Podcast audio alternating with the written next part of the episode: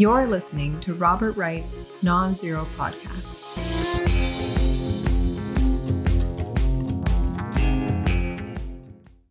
Hi, Branko. Hi, Robert. How's it going?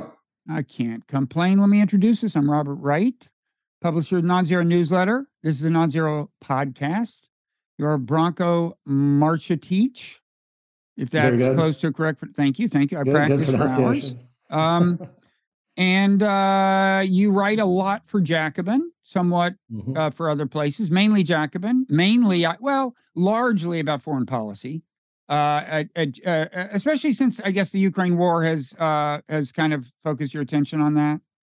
Uh, yeah, I- so I'm a, I'm a staff writer at Jacobin. Um, yeah, I, I mean, I think I've always written about you know foreign policy, war, civil liberties, and that kind of thing. But occasionally, you know, I do some other stuff. I wrote a thing about inflation actually just today that, that will be going up tomorrow. So you know, I delve into other topics. Okay. Uh, we're going to talk mainly about Ukrainian foreign policy today. I think you also have a book on Joe Biden, right? That's right. Yes. Is it a Uh, flatter? is it a flattering portrait? It's about what a great career he's had and what a how perfect he is for this particular moment. No, I mean it was uh, uh, my my uh, editor at the time uh, uh, uh, correctly predicted that he was probably going to be the nominee, and so he wanted to have a book out there. And I had written all these pieces already on his history, so he kind of gave me the leeway to do an entire deep dive into his his record, and it wasn't it wasn't too good. Um, his presidency has kind of surprised me in some ways, and in other ways, depressingly reinforced uh, Mhm. what I thought was going to happen.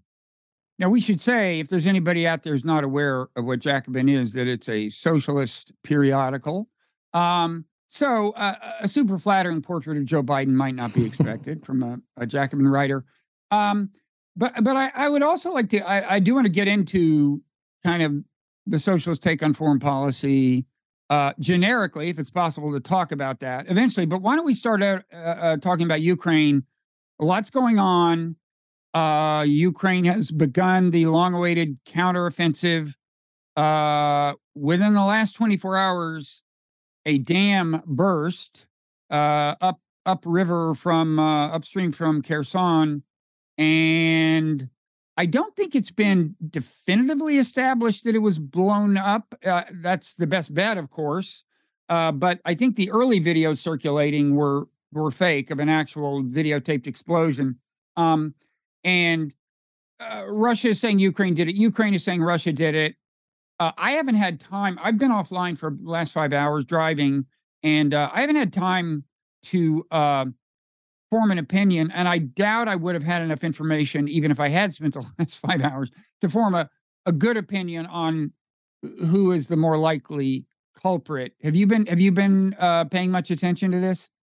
Uh, a little bit. I mean, I would say that we can't say at this point who did it definitively because, yeah, I mean, it's just uh, the different sides putting fingers at each other. I mean, what I will say is one of the things that I have been dismayed by, as I as I always am whenever an incident like this happens, is that um, you know, of course, Kiev blames Russia, uh, and then you sort of get this rush of um, you know uh, uh, Western officials, Western commentators, so on and so forth, basically accepting that as fact and running with it. And I mean, at, at the start of the war, I could to some extent understand why that was the case, because obviously, you know, the Russian government lies about all sorts of things all the time. Um, and, and they have continu- continued to do so throughout the war.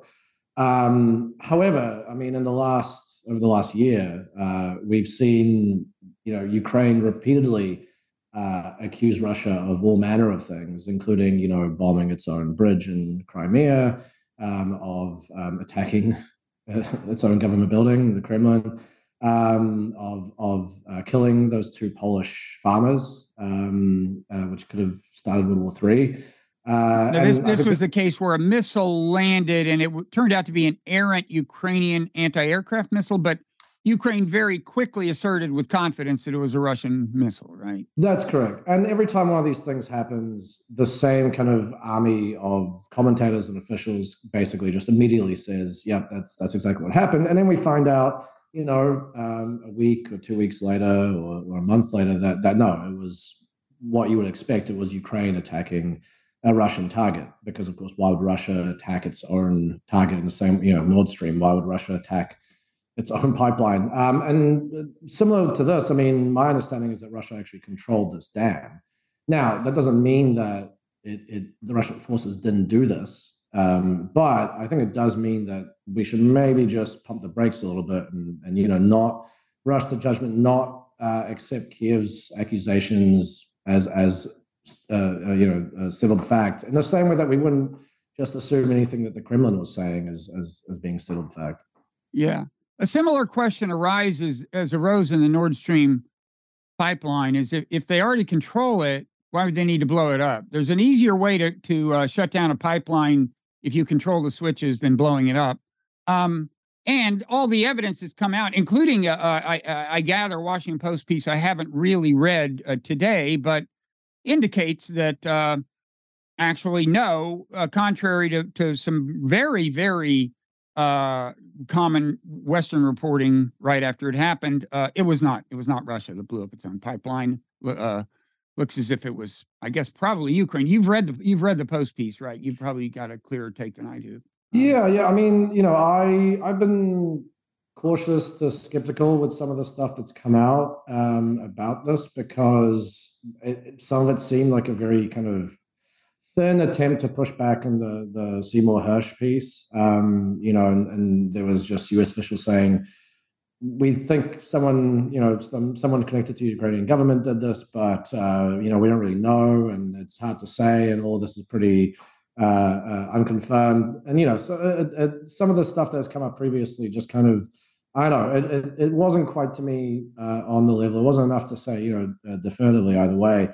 Um, this recent piece gives me a little more, um, or, or, makes me a little more, makes me less hesitant. Let's put it that way to to start accepting this because this actually came out of a um, the Discord leaks. Uh, so this is a according to the Washington Post anyway. You know they got this um, uh, file uh, from one of uh, the the leaker's friends, and it, it has this um, uh, intelligence assessment that I believe uh, it was the U.S. U.S. intelligence that was given to Europe, or, or possibly the other other way around.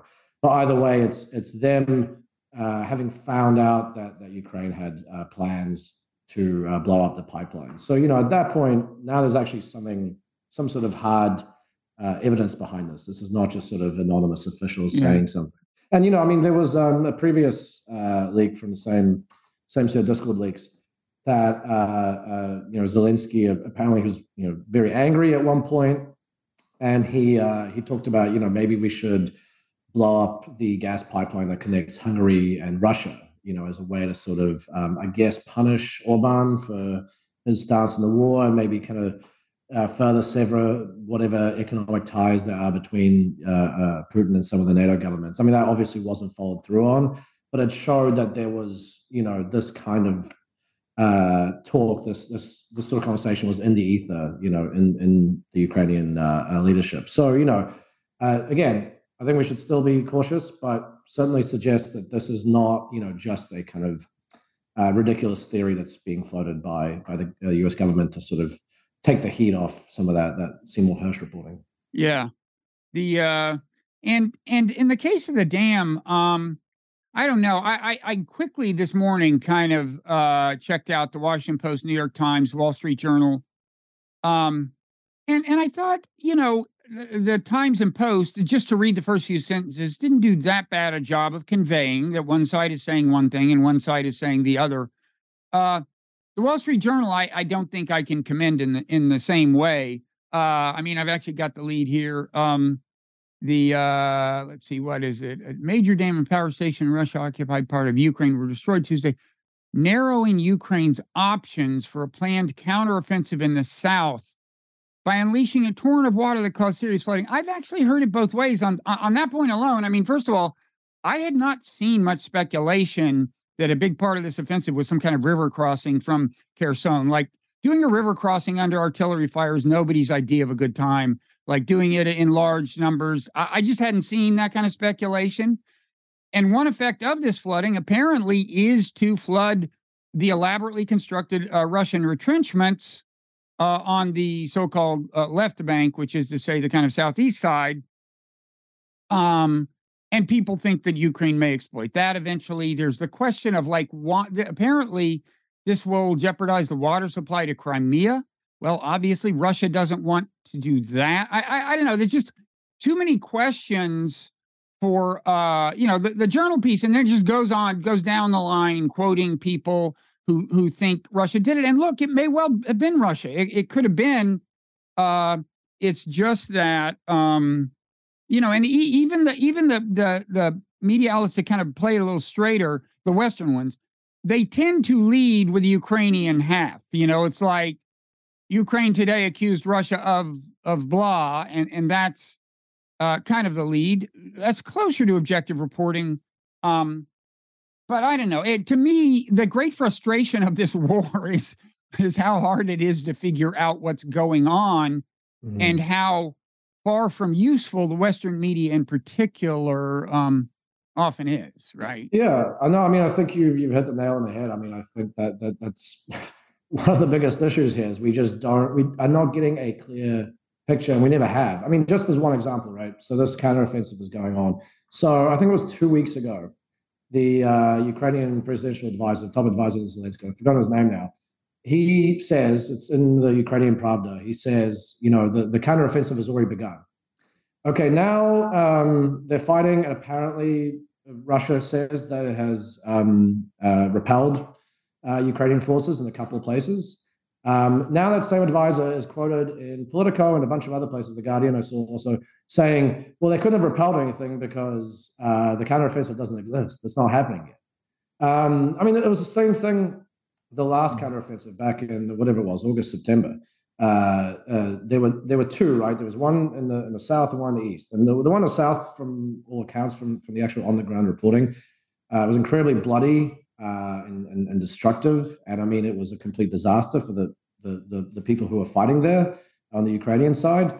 Um, but uh, uh, some Ukrainian officials, I remember the Guardian also had an exclusive, called it an exclusive uh, had a Ukrainian, you know, intelligence official or, or a special forces personnel uh, saying, uh, "Oh, this this counteroffensive that wasn't real. That that wasn't the, the, southern one was just a feint. It was just us drawing them away so we can succeed in the east. It wasn't a real counteroffensive." But then you read the Washington Post reporting on it, um, and it sounds very real to the to the men who you know were just absolutely slaughtered and lost limbs and eyes and kind of uh, horrible injuries down there. Um, and they very much were saying, no, this was a very much a planned offensive. Which of those is true? I don't know. I suspect probably, you know, the, the, the latter one, that both were very serious offenses. But because we keep hearing completely contradictory messages, and because the media, I think, as you say, has, for whatever reason, I have my own suspicions why, but for whatever reason, have completely abandoned this idea of actually trying to report on this objectively um, we we don't know what's going on, and, and often we've gotten actually a, a, more rosy picture. It's one of the things I wrote for wrote about for Responsible Statecraft. We get a rosier picture of the Ukrainian war effort than the actual, you know, pretty brutal reality. And what is the effect of that? It, it makes us here in the West, who are far far away from from you know the front line, it makes us think, oh yeah, great, we should keep keep fueling the war. We shouldn't look for diplomatic alternatives because victory is right around the corner. We should keep supporting sending these men to be slaughtered endlessly. Um, and I think uh, I, there should be a reckoning about this when it's all over. Um, whether it will, uh, I, I, very much doubt it. it didn't happen after the Iraqi uh, WMD debacle, so I don't think it'll happen here. Yeah, um, and I mean, I should say, you know, nations uh, they always try to control information when they're in a war. So you should you know, it's not some kind of indictment of the Ukrainian government to say that we can't trust them on this any more than we can trust the Russian government about what's going on. They both demonstrated that they will try to mislead us. Uh, and that's exactly what you would expect. And I think it's fairly common if you look at traditional American wars for the press to at least, at least in ter- unless sentiment turns dramatically against the war, as it finally did in Vietnam, you know, the press generally is supportive of the war, I would say. Certainly they were in World War II. And of course, America is in a sense part of this war. We we are we are uh, we are supporting it big time. So I guess it's not surprising uh, that our media uh, is you know uh, uh, it seems to me clear mainstream Western media, mainstream U.S. media is biased in favor of Ukraine in the reporting of the war, which is just to say that they accept a lot more at face value when it comes from the Ukrainian government than they do from the Russian government. And that's not the path to truth. Uh, so it's not shocking at any level, but like I would like to know, you know, uh, I mean, it, it's I'm an American citizen. I'm involved in supporting this thing. It's a very complicated issue that we can we can talk about. I, I do want to talk about. I do want to kind of flesh out how, how you kind of think about this whole thing you mm. know kind of as a as a jacobin guy like as a socialist mm. you know and so on it's a very it's a very complicated issue but at a minimum i would like a clear view of what's going on over there and i think like the mainstream the elite us media is getting a little better they're they're they're, they're starting to see or acknowledge that maybe they that the, you know they they they uh, haven't been giving us a super objective view. We finally saw in the New York Times this week a piece about the kind of Nazi iconography that you see on Ukrainian uniforms sometimes. Uh, I wouldn't see call it the hardest hitting version of that you could have imagined, but it it was there. That's something. Uh, but uh, still, I wish I could point to like a main like anything, like CNN, mm. New York Times, anything that I could say they're really, you know, they're, they're really viewing themselves as journalists first and foremost and working mm. hard to see through the smoke. But I can't well, point to anyone. And what was one of the things we found out in that New York Times piece? It, you know, I think halfway down the piece, uh, we get a line telling us that uh, on occasion, Western reporters who have been there to photograph the soldiers actually have asked them to remove these obviously uh, Nazi insignia that they have in the uniform so they can take photos of them and send back. Now, that is deliberately deceptive. You know, and that that is, I think it's totally fine to um, have an opinion, a, a moral stance as war. I mean, I think any sensible person will look at what's happening and say Russia's in the wrong and that this war is an appalling crime. And it's, you know, it's it's everyone involved in it, you know, in, a, in an ideal world um, should be prosecuted.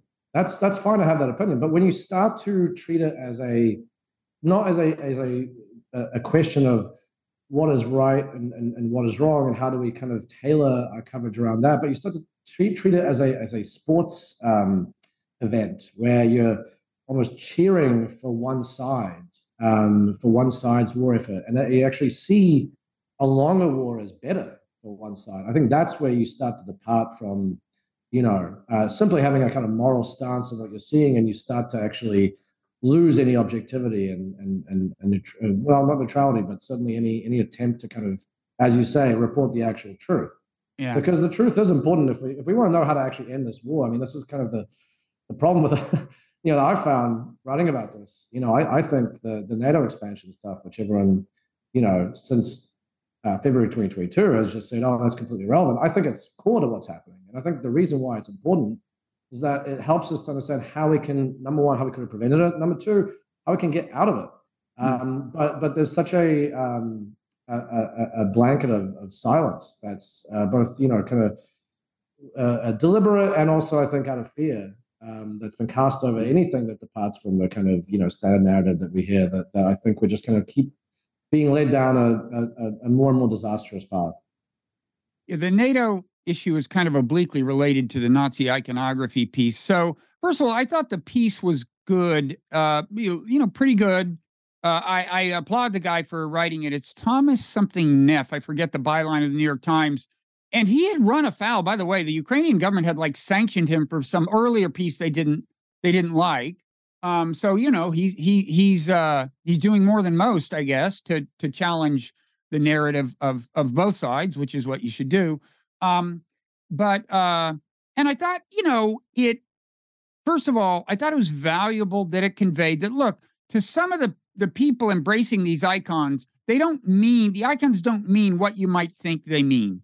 You know, it's a they have a complicated history. Yes, they're associated with Nazism, and he brought up the example of the Confederate flag, which I think is a very good example. Like in high school, our arch rival was Robert E. Lee High School. They had a Confederate flag. And it is true that virtually none of these guys thought like this means I'm for slavery or anything. They just didn't think about it. I mean, mm. and and and uh, and then there are people for whom it does mean you hate black people, and that's why there's there's different kinds of people who have, who have over the years uh, wanted to associate themselves with the Confederate flag. And I'm sure this is the same way. And and the article did convey that look uh, subtly, I would say, but it, it said it that there are still some people with actual neo-Nazi sympathies who have been of such service militarily, and this is wartime after all, and you can only be so picky about who your soldiers are, that you know they're still there in in in in uh, in small numbers, even if the Ukrainian government is certainly not a Nazi government. My criticism of the piece is that it didn't mention this recent incursion. I don't think into Russia by that was done by two groups of uh, well, not just ethnic Russians, but people from Russia who now live in Ukraine. One of the groups is just flatly neo Nazi, as I understand it. Mm-hmm. And their leader is a neo Nazi. And their view, one thing they like about Ukraine is it's more ethnically pure than Russia. And they apparently, this one group, one of the two groups, uh, thinks that all of Russian uh, citizenry should, would ideally just be white. Okay. The, these guys are like neo Nazis. And the Ukrainian military apparently saw fit to give them a number of armored vehicles given to Ukraine by the US under the understanding that they would be used by the US, by the Ukrainian military, and that they would not be used in cross border incursions, much less used by neo Nazis. Now, mm. to me, that raises a lot of troubling questions the fact that this happened. I mean, either you know this seems to have been orchestrated within the uh, the the uh, military intelligence apparatus. Okay, so either there's like real uh, neo Nazi sympathy in there, or at a minimum, it doesn't really bother them, or things are out of control and major weapons are going to people that aren't under the control of the military. Like, this is troubling. And, and anyway, I thought that really belonged in this New York Times piece as an example of how, you know, however small the role of this actual heartfelt neo Nazi ideology in overall Ukrainian affairs, it's not nothing because that particular incursion, this is the NATO part, they're taking NATO issue vehicles to attack Russia, and some of them are neo Nazis. And remember, Putin's two big justifications this war was Ukraine is doing NATO's business and NATO is arming it so that it will threaten Russian territory, A. And B, it's a bunch of neo Nazis. It, it's like we're doing his propaganda work for him. And I still have heard very little in the way of protestation from our government. Anyway, that's well. That. I mean, you know, it wasn't just that. I mean, there have been several cases now. Uh, Italy was was one. I, there was another country which I can't remember now, but but of um, far right extremists who had plans that were foiled. You know, um, way before they got to the finish line, or they came even close to to, to the finish line. Um, but they had plans to carry out terrorist attacks in uh, Western Europe, and they, you know, in, in the in the um, indictments against them, it's listed that you know they had connections to Azov, that they got some of their weaponry from Azov. You know, I mean, this is one of the concerns I kept raising at the very start of this when I said, you know, uh, maybe U.S. policy around trying to respond to this war shouldn't be about just flooding massive amounts of weaponry. Maybe there's something else more constructive that can be done to try and end, uh, end the war because the long-term effects we know from you know uh, conflicts like uh, like Libya um, and, and, so many others. Um, that you know when you when you send uh, weapons, particularly in, in, a war zone, but also in, in, a country you know that's already suffering from from uh, high levels of corruption, that those weapons don't just disappear when the war is over. They they go to different places and they can be uh, have a disastrous effect in, in, in nearby uh, countries. I mean, the, you know, the arms from from Libya, of course, famously went on to, mm-hmm. to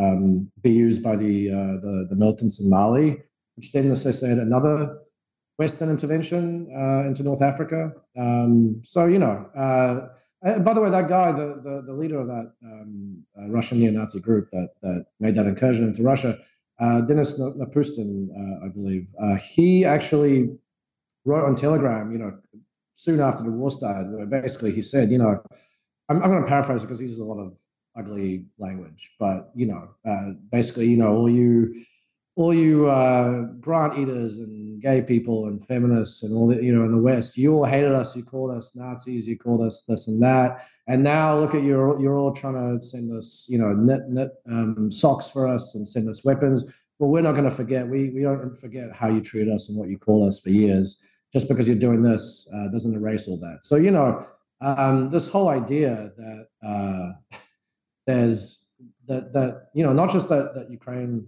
isn't a, a, Nazi country, which it obviously isn't, but that that means that there's absolutely no Nazis at all in the country, or that that the far right in Ukraine, which which you know before 2022, it was a well acknowledged fact that there was a significant and well organized far right cohort in Ukraine. And it was a very dangerous one mm-hmm. with very vast ambitions. That this simply just stopped existing as of, I guess, 2022 or 2021. I mean, it's completely absurd. And, and you can hear from the horse's mouth, who, who says quite rightly, this is absurd. Uh, you guys were demonizing us for years, and now, now apparently you love us. Um, but you know, it, it, speaks to that that uh, topic we were just talking about, which is the kind of abandonment of actually trying to report the truth and just about sort of pushing it in agenda. Yeah. Yeah, it's tough. I mean, I, I have a list, uh, Twitter list of of of of people, of Ukraine commenters and so on, and open source intelligence people, and about half of them are pro-Russian, and about half of them are pro-Ukrainian, and that's the only way I can figure out to try to get at anything like uh, the truth. And the one thing I can, I think, safely report from that list uh, is that whatever Ukrainian official you you were saying said offensive, what offensive? I mean, no, they they did launch a significant uh, part of the counteroffensive uh, a couple of days ago, um, and not nearly all of it, not nearly, but I mean, this mm. it's qualitatively different from what they had been doing in preceding months. It's clearly, even if it's it's just uh, kind of a probing operation, it was it was a non-trivial one and so far as I can tell, it didn't make any big breakthrough. I think it, it, there were apparently kind of five points of attack. One of them succeeded for a while. They took a village, uh, a town of five thousand, but then uh, I gather Russia retook that. I don't know, but um, and and of course you Russia to, to hear Russia tell it, uh, it's been a devastating failure. I mean, Russia says they I forget how many tanks and armored vehicles they say they destroyed, and I think they're saying there are more than 200 dead Ukrainians or something. I assume all that's an exaggeration, but um, it, it's anyway. It seems to be underway. Hasn't yet had any kind of big breakthrough, and you would you wouldn't necessarily expect that yet. Uh, there were pro-Russian people speculating that uh, blowing up the dam was a way to distract attention from the failure of the first leg of the offensive. I don't know. It seems like uh, a lot of trouble to go to to to, to change the subject. It succeeded, I guess.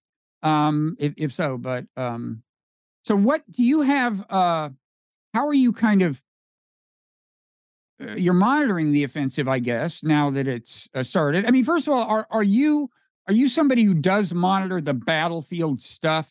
Like, I'm ashamed to admit that I actually have a kind of interest in that stuff. My father's in the army, maybe that's why. But I, I actually follow it at that level. Do you do you try to pay attention at that level to like? I honestly don't. Um, I mean, there are people who do, and there, you know, people who um, have experience in war and know their stuff. Um, and you know, I try to I try to read them, but I, uh, to me, the, the, given the flood of constant contradictory information about what's going on in the battlefield, uh, what you know a particular uh, battle means. I mean, you remember Bakhmut, right? Bakhmut was incredibly strategically important for um, a while. That was how it was reported to us when Ukraine uh, wasn't seen to be doing, so disastrously there. Then, when the Russians were on the verge of taking it, it was actually completely unimportant, uh, uh, uh, you know, part of the country, and it didn't matter.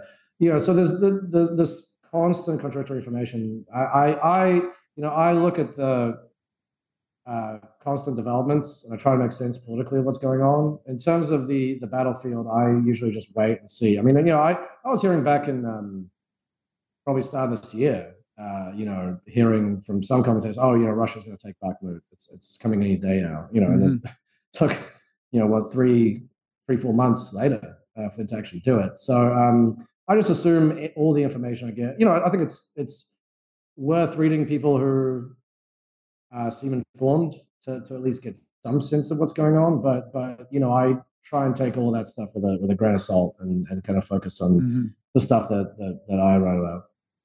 So when you, so you're not following the offensive in a, in a micro way, in a kind of obsessive way, but you're paying attention to, to to big developments. And how are you processing that? I mean, it's a it's a weird, it's a weird situation. If you believe, Well, I, I assume you are concerned about the possible consequences of sudden overwhelming Ukrainian victory in terms of how Russia might respond, right? Uh, I, Hmm. that's just a guess. What what is your what is your set of hopes and concerns as far as the offensive goes?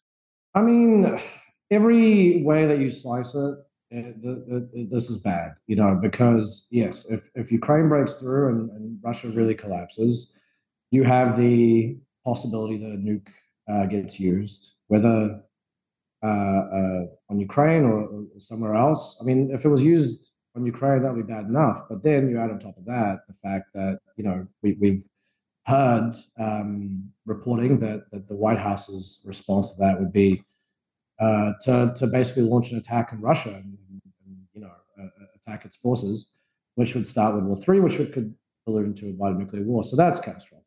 On the other hand, you know Russia overtaking Ukraine is catastrophic for a number of reasons. Um, you know, not just for what would happen to to the people living in some of those um, uh, uh, Western Ukrainian uh, uh, parts, but also, I mean, that itself could lead to escalation because if Russia starts to overrun Ukraine, then everyone goes, well, we have to, we can't let this happen. We have to uh, uh, now join the war in earnest or do something to deter them from going further. So that could also end up in the same in the same place. And then, you know, I mean, what might be the best option, the best of a, a collection of horrific options, is that this turns into a stalemate. Um, basically, a bunch of conscripts uh, lose their lives um, in brutal and, and pointless fighting, and then both sides go, you know what, we've had enough. Let's just let's just end this. Uh, Mhm. I mean, it, it's sad to say that that is probably the the best of all these options. Um, but even that, you know, comes with its own risks. I mean, I think the longer this war goes on, every single day, every week, every month, the chances of something happening to turn this into not just a a regional war or you know a war just between two countries, but turn it into a war between um, you know uh, uh, NATO and Russia and, or NATO and Russia and China um, increases. I mean, I don't know if you saw that um, that that Discord leak. Uh, the Washington Post reported about it, but uh, you know, back last year there was this incident between a Russian plane and a, and a, a UK plane. And at the time, the you know the, the British defense minister went to, to Washington very hurriedly. And people were kind of like, "Oh, you know, this seems pretty serious." And they played. They said, "No, no, that's not what it's about. This is just a totally routine meeting." Well, we found out it wasn't a routine meeting because what actually happened was a Russian fighter jet fired at a, a British uh, uh, a stealth plane, um, and uh, because he, the pilot misunderstood the instructions he was getting, and he thought I meant to shoot this plane down, and he fired. And the only reason that that Russian jet didn't blow up that British plane and kill, you know, I, I don't know how many it was, you know, a, a dozen or more NATO personnel, which could have potentially triggered um, a war between uh, NATO and, and, Russia, is just because of malfunction. Um, and there's been several other close calls like that. But I mean, you know, it, it's the longer this goes on, Yeah. even if it's ju- even if it's just a stalemate, um, uh, we we still have to fear the the the the um, possibility of things unraveling and going out of control. yeah every day there's a chance of something going going catastrophically awry and the what makes it so hard to to kind of root for anything at all to happen in a way is you know of course on the one side i hate to see russia gain territory through an illegal invasion. So them winding up with any of the land they've taken is in that way bad. On the other hand it seems pretty clear to me that if Ukraine succeeds in pushing them back very close to the the the, the borders of February of last year, even let alone the the the Ukrainian borders as of 2013, um, you, the the chances of Putin doing something uh, pretty dramatic start rising appreciably. If not a tactical nuclear strike, I wonder if he'd uh, bomb a, sup- a supply line in Poland. At which case, at which point we have to decide: Are we serious about the NATO uh, collective security thing or not? And and and and this gets back to the responsibility of the U.S. press to report this like accurately, give us a clear view of what's going on. Let let, let let's face it: Ukraine would love to have NATO in this war. I don't blame them. Their country Hmm. was invaded. Of course, you want help. We very much don't want to be in this war, and not just out of purely selfish reasons, but but because then it becomes a much wider, more generally catastrophic thing with a possibility of nuclear war still on the horizon. So the American interest is very strongly associated with a desire for not to get NATO involved. And that's why, you know, to get back to this incursion in Russian soil, when a bunch of neo Nazis supported by the Ukrainian military take NATO issued vehicles into Russia, I think our media should be making a bigger deal of that than they made. And I think our government should should uh, say something very explicit about it. They kind of sent some signals through leaks that they're kind of not happy, but um, I mean, I, I think it's the latest example of that, that we've seen um, a bunch of times now. I mean, if the if the reporting is to be to be believed, that you know the U.S., even though it, it has an enormous amount of leverage over the Ukrainian leadership, um, and is really the main military backer. I mean, I think you know the the amount that Europe has sent in terms of military aid it, it dwarfs what the U.S. alone has sent. Um, despite all this, it does not actually have um, full control of what the Ukrainian leadership does. And I, to be honest, I don't even think Zelensky has full control of what is going on in his government. Um, and that's a very scary thing because you're right. I mean, and one of the things that I think about is as the Ukrainian situation, if it does get more desperate, you know, if it looks like Russia, um, you know, might take significant amount of land, or you know, um, even even go to Kiev again, um, that they, in a moment of desperation, uh, you know, do something and, and allege something, and then everyone jumps on board because, well, have we seen the past year any accusation against Russia is immediately believed or, or caution is thrown to the wind? People just go along with it. Um, that's a very dangerous situation to be in when you know there's a, there's a war going on. I mean, I, I mean, I'm not saying that's going to happen, but it's it's definitely something that weighs in my in my mind. Um, You know, it's a it's a it's a very bad situation. I mean, we often talk about what what's going to happen now, what's going to happen next. You know, I, I, what I wish we talked about is, you know, I don't think this had to this war had to happen at all. I think this war could have been avoided, um, and I think there's so much talk about Putin as this Hitler-like madman. Um, this is all about just a land grab, so on and so forth. Um, and and you know the, U.S. policy for the past uh, uh, 20 years, if not you know uh, every decade after the Cold War, has absolutely nothing to do with what's going on. All of that serves to obscure the fact that, that there actually were some proactive steps that could have been taken to stop this thing from happening in the first place, which would have been the best thing for the world, for Ukraine, um, for the U.S. too, um, and and maybe there still are. Um, but but again, it's it's all it all gets kind of swept under the rug so that we can any policy that leads to de-escalation is kind of you know thrown to the wayside. So, what do you think the best chances were to avoid the war? What what what could we have done? I mean, you know, you could go back decades, um, but if we want to talk about just right before the invasion, I mean, I, you know, uh, uh, there was a State Department official who openly said that you know when when Russia made its kind of opening uh, uh, uh negotiating bid back in I think it was December 2022, Mm-hmm. um, you know, cl- with with all those forces amassed, clearly making a threat, saying negotiate with us or we're going to do something drastic. Um, and uh, the, the Biden administration refused to discuss uh, Ukraine's entry into NATO, um, which is, I'm sorry to tell everyone, but that is, uh, there, there's a lot of other things going on. It's not just Mhm. that, but that is one of the most fundamental uh, uh, uh, grievances, not just Putin. Um, in fact, actually, if anything, it's it's much more a, a grievance of, of everyone surrounding Putin and Mhm. who has been surrounding Putin for decades. And is uh, uh, of him, he was a latecomer to, to opposing NATO, but that is a fundamental grievance. Um, and the refusal to negotiate over that meant that basically he was in a position where he either, you know, uh, he had to, uh, well, he seemed to think he had to invade or not. I think, you know, there were steps. If he wanted to escalate things without, you know, launching an idiotic and destructive war, he could have done. But but he he made the decision he did. Um, obviously, that's on him.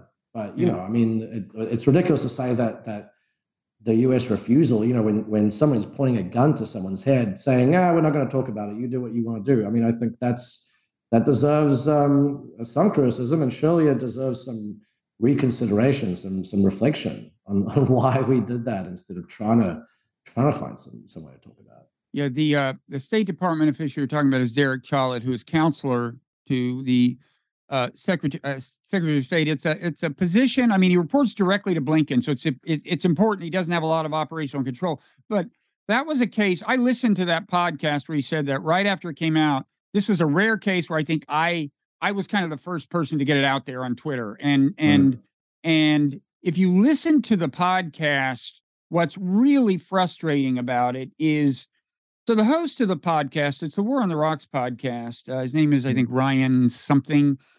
He uh he's no pacifist, but he says he kind of is it's almost in disbelief. He says, You refuse to talk about it? And and Chollet says, Yeah. And and then Chollet says something like, but look, I don't think this is a win for Russia. And what, what he means by that, they don't really dwell on it, but what he's saying is, hey, Russia's in a tough tough spot now because this was like some months into the invasion. It, it, was, well, I don't know how far, but it was far enough. You knew the invasion had not gone as planned. Putin had, in some sense, bitten off more than he had chewed. He, you know, he was in a bad place. And Chollet was almost celebrating the thing as if this is some kind of simple zero sum game, mm. as if mm-hmm. there's no way this thing could wind up being, yes, bad for Putin and also bad for the whole world and yeah. also bad for the US it seems to me it's already clear it is it is bad for for for for all kinds of parties but it's just i mean if you want to get annoyed go back and listen to that podcast. It's just because i mean maybe it sounds like i'm making too big a deal of this but it, this frame of mind is responsible for so much badness in the world. Like oh there are hmm. adversaries. So uh, you know i mean it's it's what you say if you view geopolitics or you know world events wars as as a game of chess uh, but not as a matter of you know life and death as a, as a matter of thousands potentially millions of people losing their lives which is really what what war is about. Um, and i mean uh, to me it's also you know you say this guy's not a pacifist. I mean one of the interesting things throughout i'm talking about war, the his interlocutor yeah, by the way. Yeah. Yeah yeah, yeah yeah. Well what's interesting to me is that it's it's uh, one pattern throughout this whole thing has been that, that people who are uh, military officials um, or former military officials or, or, intelligence officials, people who I usually think of as, as you know, I, am very critical of when I write about because they they see the world in, a, I think, a very kind of yeah zero sum game in a very hawkish way, and yet they are far more seemingly attuned um, to the risks here and, and about mm-hmm. the uh, the potential drawbacks of war. You know, it's, it's, the civilian leadership. It's Biden, Tony Blinken, uh, Jake Sullivan, Victoria Nuland. You know, all the think tank intellectuals mm-hmm. yeah. and, and so on and so forth. They're the ones who, who are so gung ho and they want to, you know, forget about caution, forget about restraint. You know, this is just a simple black and white issue, and uh, you're either you know for victory or defeat, and you're either on the right side or the bad side. It's um, know, it's quite a change, I think, from from what we you know, I think in the Vietnam War, uh, usually it was the, the military was far more hawkish and, and the civilian leadership that was kind of more restrained. So, so it's it's a strange turnaround. I guess that's true, but it, it has often been the case that the, the cautionary notes come from the military. I mean, they're the people who have to fight the wars. Um, but uh, yeah, it's just uh, it's it's kind of sad. Uh, and it gets back to the the fact that, like, you know, here we are. Where I, I don't see a happy ending uh, personally. I mean, I mean, uh, something that any rational person would embrace is like a great thing. Um, uh, mm. but uh, maybe maybe that's well, just me. No, yeah. I mean it's uh, it's very dispiriting to think about because you know uh, one of the other things I've, I've written about is you know what the, the sort of Western plans for post-war Ukraine. I mean, you know, I think people who sort of just started paying attention to this stuff um, when the war started. Um, you know, their, their idea is just, you know, Russia invaded and Russia's been kind of meddling in Ukraine for, for years and decades. And, and now the US is involved in trying to help them. And I mean, that's not, it's a very reductive way to think about what, what has actually happened. I mean, before, um, first of all, Russia and the West, uh, really mean the United States have been, as you know, deeply involved in Ukraine and, and meddling in Ukraine and Ukrainian politics for, for decades. I mean, what was the impeachment of Trump about? It was over the fact that Biden got Ukraine's uh, prosecutor general fired. Um, you know, I mean that that I think really reflects the level of involvement that the US has. But besides that, I mean, the US was for years pushing you know policies that I oppose, neoliberal economic policies, having uh, Ukraine um, cut uh, uh, gas subsidies to, to homes that made heating heating people's homes in the winter cheaper, uh, uh, pushing them to privatize state assets, um, and so on and so forth. I mean, um, uh, Zelensky shortly before the war passed a law to to allow the the foreign ownership of, of Ukrainian agricultural land, which is really the kind of you know one of the core bases of, of Ukrainian wealth or you know future Ukrainian prosperity. Um, and and that's that's what's on the agenda. You know, uh, uh, if if and when Ukraine survives this war and whatever settlement or whatever you know deal is made to to to end it, um, you know, I, unfortunately, the, the, sad fact is it looks like what, what's being planned is just more of that kind of thing, just more privatization, more neoliberal policies that in most countries have just widened inequality and, and, and you know, led to, to uh, uh, workers having less rights and, and, all manner of other things.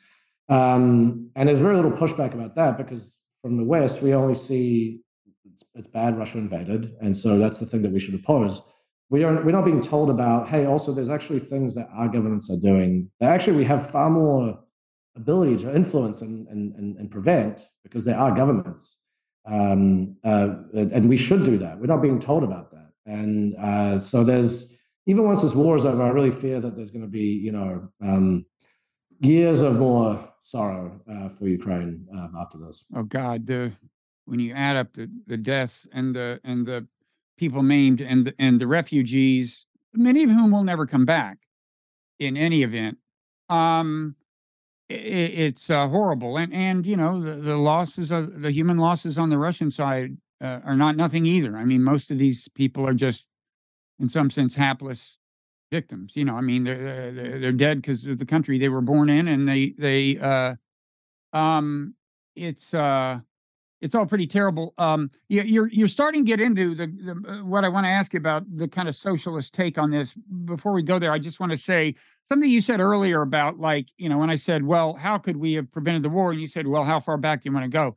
I mean that that that's kind of very much my feeling. Like I certainly don't know for sure that as of uh, December it would have uh, been easy to keep Putin from invading uh, and of course, the question only gets more complex when you ask, like, what did Biden think of as being doable within a context of American domestic politics and how fearful is he of, bo- of blob backlash and all that. But I do think just kind of the further back you go in history, like if you want to do a thought experiment where, like, suppose I got to control US foreign policy or at least policy toward Russia and, and, and Europe, like in that thought experiment, the further back you go, the more confident I am that I could have prevented this war. It's like uh, th- there's a very complicated period in 2014, but but but certainly the the the the, the mistakes begin with the expansion of NATO. It's just and, and, and yeah, we don't need we we you and I both we agree on this, and everybody knows. I hope by now that many sages in the U.S. foreign policy establishment warned against expanding NATO, but what I've been surprised to learn since the war started by just doing research and like reading a couple of biographies of Putin is how many things we did in between then and, and of course in 2008 another big moment where we pledged that Ukraine will eventually be part of Ukraine that's a, a Bush administration initiative done against the the the uh, very energetic advice of his uh, his uh, ambassador to Moscow Bill Burns um, what I've been surprised on is between those two things, the initiation of NATO expansion in the 90s and this 2008 taking it a step, a decisive step further, just how many times we pissed Russia off for no good mm. reason. You know, yeah. uh, th- there were just Putin wanted to be part of the West. It's as plain mm-hmm, as day. Mm-hmm. Yeah. And and and Bush was just being a jerk. You know, he yeah. he was under the influence of neocons. Plus, I guess he's just a jerk. I mean, it, it, it's like I, I. It was the unipolar moment, right? I mean, yeah, the, the, the, we were the US didn't our... have to. Yeah, you didn't have to to worry about um, you know uh, uh, restraint and and, and balancing uh, you know your your actions against how it's going to affect other countries. That was the theory anyway. I mean, and that's I think now, uh, yeah, we're sowing, uh, uh, or sorry, we're reaping the results of that mm-hmm. because, yeah, it turns out that a faded great power with a huge chip on its shoulder that has had a rise in nationalism for decades um, and already felt aggrieved because of a variety of things, um, including the economic crisis that, that you know was partly driven by the United States. Um, you know, there's only so many, so long you can sort of um, ignore its red lines and ignore its, you know, at least pretensions to be a great power before it does something drastic to to show you shows the to to, to prove it means business. Um, you know, I, I wrote this piece. Uh, I went through all the, the WikiLeaks cables um, over a matter of, of, of years. I mean, years of WikiLeaks cables probably took a few months. Um, and uh, what is striking about it is just how constant the warnings are, not just from Russian officials that you'd expect, like Lavrov and Putin and so on and so forth, but from other European leaders, um, from you know NATO allies, from uh, uh, uh intellectuals, from analysts in Russia, from Russian liberals. Um, all these people constantly telling U.S. diplomats um, this Ukraine thing is a huge red line. The NATO expansion, people don't like it. It's not just Putin; it's it's it's the entire establishment. And if we keep going down this road, there's going to be a war. Um, I mean, they they uh, they they some some of these people really predicted exactly what was going to happen. And uh, you know, the the U.S. response was, you know, I mean, certainly Biden's response going into into that lead up into the invasion, he said, you know, I don't respect red lines. I don't I don't listen to the red lines. Um, well, we're seeing what happens when when you know you don't do that. I mean, maybe this is seen as a uh, a success in, in Washington, but I mean, in, in, in Ukraine and Europe, I don't think, and certainly not in, in, in places like Africa, mm-hmm. where they're massively suffering from the secondhand um, effects of all this. They don't see this as a success. They see this as a complete um, disaster. And you know, one this is exactly why I watch some of the stuff that's happening with Taiwan and China and the U.S. posture there and it's the same thing. We're not going to respect red lines. You know, apparently Xi Jinping told Biden Taiwan is a red line for us. Um, and you have to wonder. I mean, you know, for Russia, it took some number of decades before Putin decided to do this terrible thing um, in response to, to this the encroachment on this red line. Um, you know, when when is that going to happen with China? Um, you know, I hope not ever, but but I think the other Ukraine Taiwan question is, um, you know, it's it's funny. Uh, Bill Burns, who who was the ambassador to Moscow, uh, who warned against uh, extending uh, any kind of invitation to Ukraine to join NATO. Um, he's now the head of the CIA. So of course he can't go around saying, you know, you could have stopped this war, blah blah blah. Um, he said an interesting thing, even so, uh, in uh, in an interview that it, it, this got almost no attention. It went by very fast. I think Andrea Mitchell was the interviewer. I think it was at the Aspen uh, Aspen uh, like six, eight, 10, 12 months ago. So I don't know. He said it wasn't so much Ukraine and NATO as NATO and Ukraine, and he said it quickly. And and in elaborating, he said he conveyed that he meant Ukraine, you know, being uh, he, one thing he meant clearly was the de facto NATOization of Ukraine. The fact that whether you make it a member or not, we're sending a bunch of weapons, we're doing these training exercises. He, he's very explicit about this in his final pre invasion speech. He spends a lot of time on this and uh, how, look, you know, they can say it's not NATO, it's in, it's basically in NATO. And, uh, and Andrea Mitchell kind of mm, steers him away from the point. He never kind of caps it, but he mentions national security it's clearly uh, one of the things he means.